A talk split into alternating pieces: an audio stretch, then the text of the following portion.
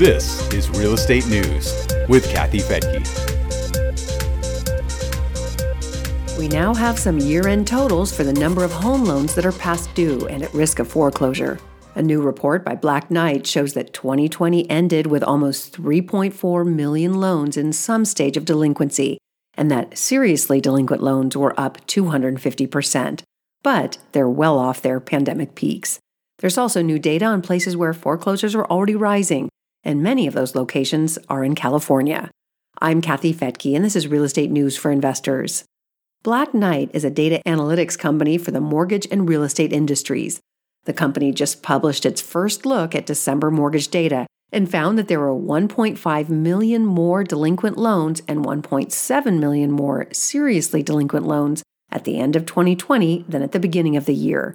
Although the number of delinquent loans have been dropping since a high in April, the year ended with a 6.08% national delinquency rate. Delinquent loans are loans that are past due by 30 days, while seriously delinquent loans are past due by 90 days or more. Black Knight says that seriously delinquent loans are more than 250% higher in terms of year over year numbers for a total of 2.6 million loans that are seriously past due. It also says the national delinquency rate ended the year at the lowest level since April because of pandemic related foreclosure moratoriums and forbearance programs. Those policies have kept 2020 foreclosure numbers at record lows. Black Knight says that year over year foreclosure starts were down 67% in 2020 and that foreclosure sales were down 70% to just over 40,000. Black Knight's director of market research, Andy Walden, says there are still a lot of unknowns going forward.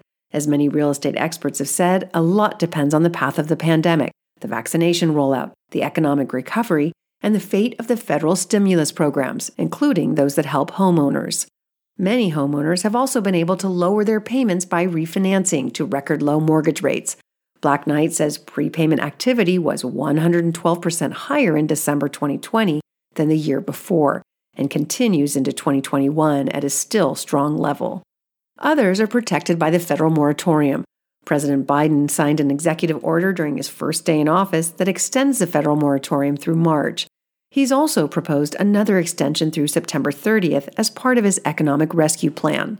Walden says it's not clear how many delinquent borrowers will be able to start paying on their home loans once the forbearance programs are over. He says moratoriums will extend beyond those expirations, so homeowners will have more time to get their finances on track.